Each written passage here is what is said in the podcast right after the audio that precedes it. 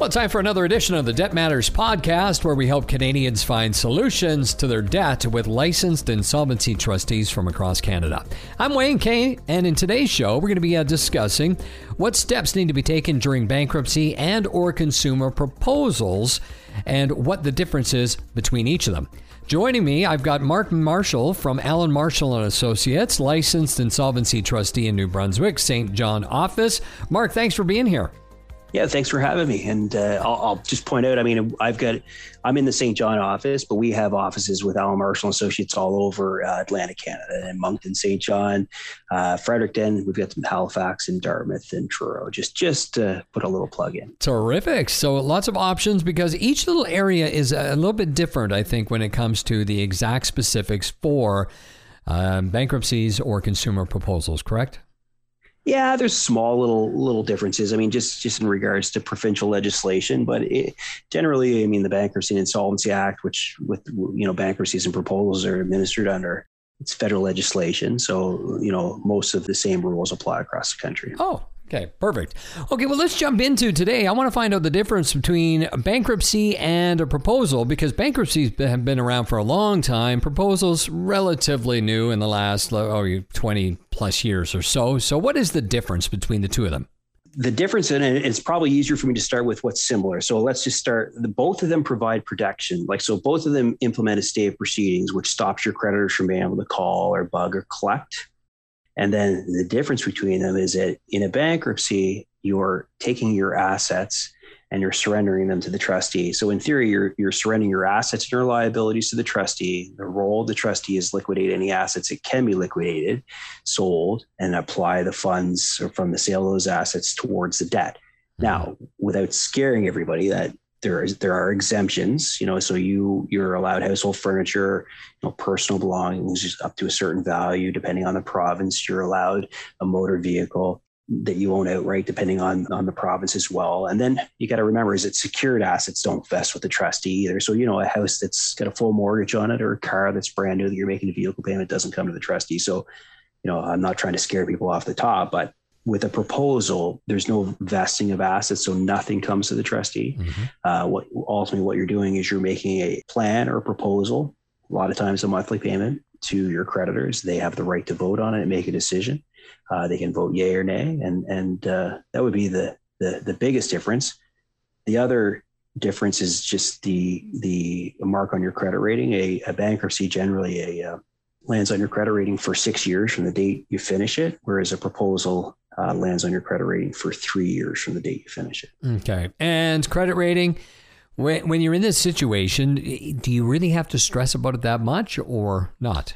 I think no, I don't think you do. I think you okay. got to look at it from a perspective: is it what plan makes the most sense for you? So you know, you're you're when you're deciding as to whether or not a bankruptcy proposal uh, makes sense. I mean, ultimately, You'll meet with a licensed insolvency trustee. They'll review your options, you know, make a determination based on your circumstances in terms of what you have in front of you, what you have for assets, what you have for available income, uh, you know, what your debt load is, and then and and then strive to to make an offer to creditors, uh, especially in a proposal. Generally, in a proposal, you're trying to yield a bigger return to your creditors than you they would yield in a bankruptcy because otherwise they're not going to vote in favor of it.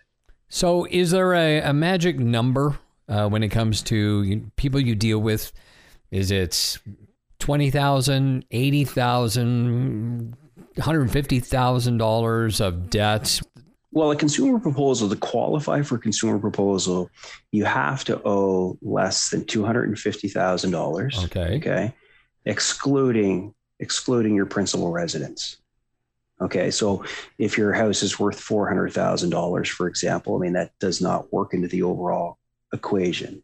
Uh, so if your debt load is under the $250,000 threshold, then you qualify to do a consumer proposal. So generally it's unsecured debt, but the, the secured debt can work in that equation as well, because when you're talking about excluding your principal residence, if you had, you know, a principal residence and then you also, let's say you owned an apartment building, uh, whether it's successful apartment building or upside down in terms of the income coming in, and that's what's causing the stress. If that apartment building's on top of your unsecured debts throwing you over that $250,000 threshold, then you wouldn't qualify for a consumer proposal. Right. So the reason I was bringing that up was like if we were to say it's $100,000 in debt and then you had to make the decision whether it's bankruptcy that you should do or a consumer proposal, this is where you obviously have. Do you make the decision or does the person coming in to see you make the decision? Who ultimately well, gets to choose what's going to happen? I, I think it's a it's a it's a decision that's made with our office or with myself personally. It's it's it's a decision that we make together. You know, what I would do is I look at your income, what you can afford to to offer your creditors, uh, and then ultimately you're you're looking when you're making your offer is to determine okay what kind of yield would your your creditors receive if they ultimately voted your proposal down and they were looking at a bankruptcy well if they're going to get let's say $10,000 in a bankruptcy if you offer them a proposal of 9000 they're not going to take it so so one factor we're looking at is to make sure that you're you're you're giving them a bigger return than they would receive if they if they voted you down and left you with no other option but to do a bankruptcy. And then the creditors never come back and say that they're looking for a certain dollar amount. But I mean, the more you can offer them, the more likely they are to vote in favor of it. So I don't often look necessarily at the full debt load. I look at what an individual can afford to do, right? Because there's no sense in offering a proposal uh, that's going to leave you cash strapped every month and leave you in the same position that you're in when you come in the door, right? So it has to make sense from a cash flow for your family. And so again, it, it's ultimately up to the creditors to decide as to whether or not they're, they're going to agree to your offer. But I think that you have to you have to make that offer based on what's going to make your life comfortable. I, I think this is one of the first times we've actually dove into this topic of really what can an individual expect with that initial consultation with a licensed insolvency trustee. What does that look like and how do you look at it? So I'm glad that you brought up these key points. So sometimes with the bankruptcy, let's say if it is 100,000 and the the person may only get $10,000. Yes, yeah. Right? And then with a proposal you can say okay, we we can maybe do 18,000. So then the debtor says, "Okay, yeah, let's go with the proposal."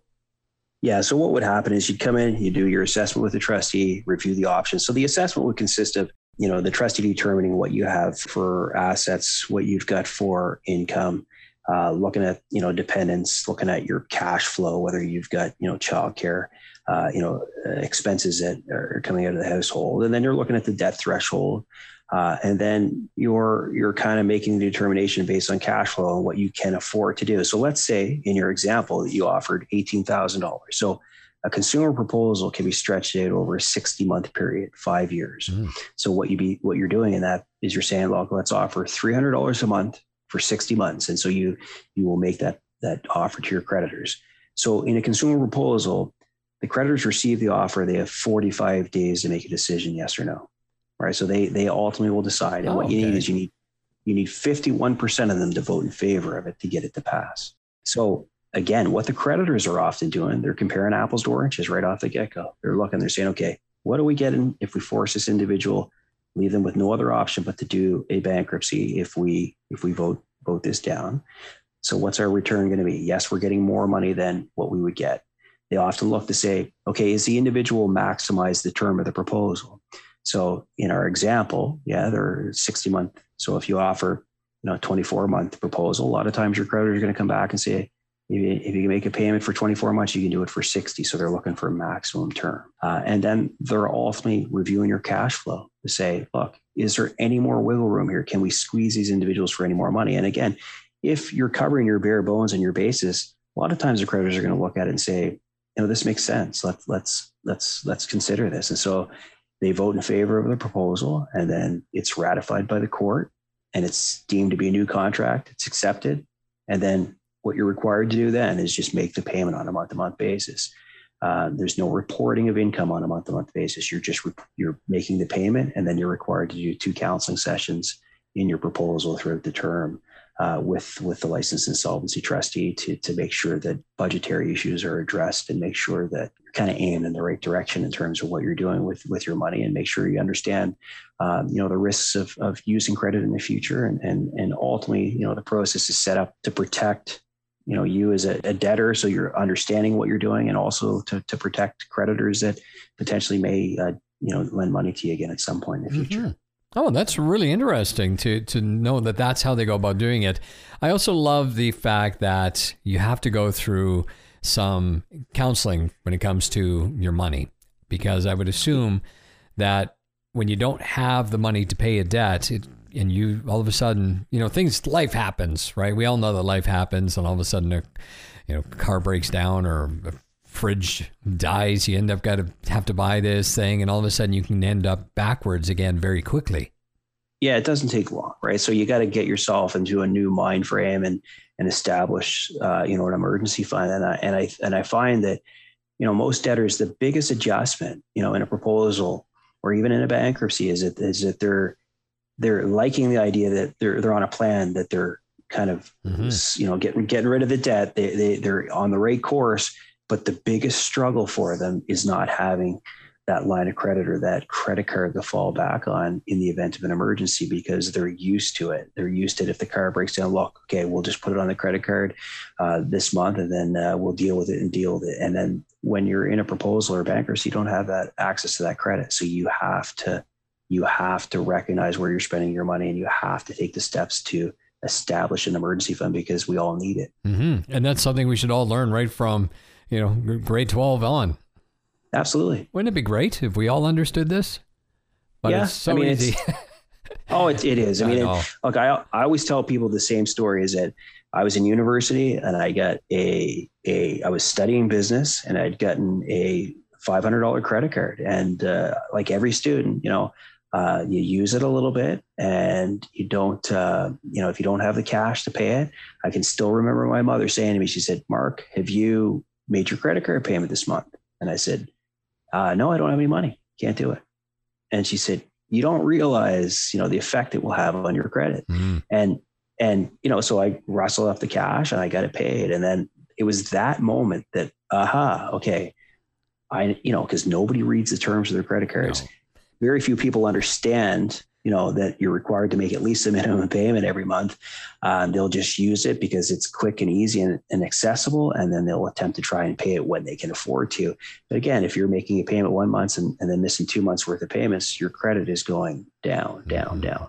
But let, us talk about one more uh, positive point here that once you come up with the uh, bankruptcy plan or the proposal something positive happens and that is that the creditors stop calling yeah, they do. Yeah. I mean, they'll stop calling the minute you file it because the stay of proceedings restricts them from doing it.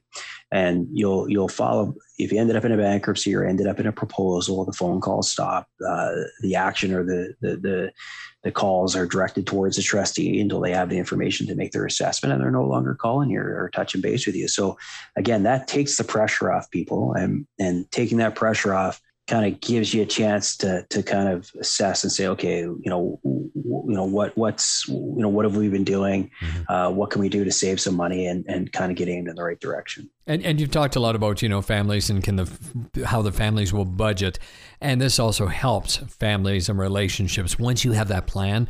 And you've seen this in your office. Maybe you can give some examples of what people have gone said to you after they realize there is a plan and there is hope for them getting out of that debt.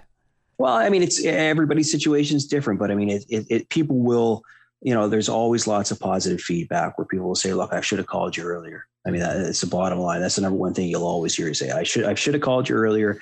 I was afraid to pick up the phone. I was afraid to call. And again, my advice to everybody or anyone that's listening is that if you're struggling or you're having financial issues, you know, don't be afraid to pick up the phone. You call a licensed insolvency trustee. They will give you some advice. You're not bound by anything. So picking up the the phone and, and saying, look, here's what's going on. Can, can I have a chat with somebody? Um, you know, again, that, that, you're not committed. You're not all of a sudden in bankruptcy. You're not all of a sudden in a proposal. You're getting some, some information, you're getting some advice, and then ultimately you can make a decision. And again, the more knowledge, the more power you have. Yeah, absolutely. Perfect.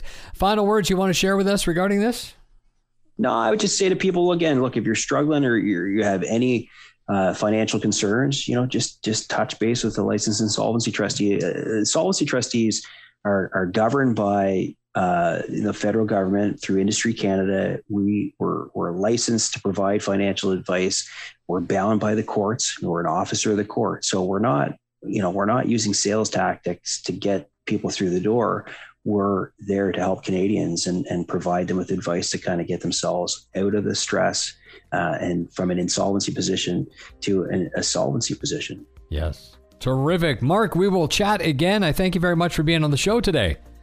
Okay, thank you very much. You got it. And to schedule a free consultation with Allan Marshall and Associates, licensed insolvency trustees, you can go to their website, wecanhelp.ca.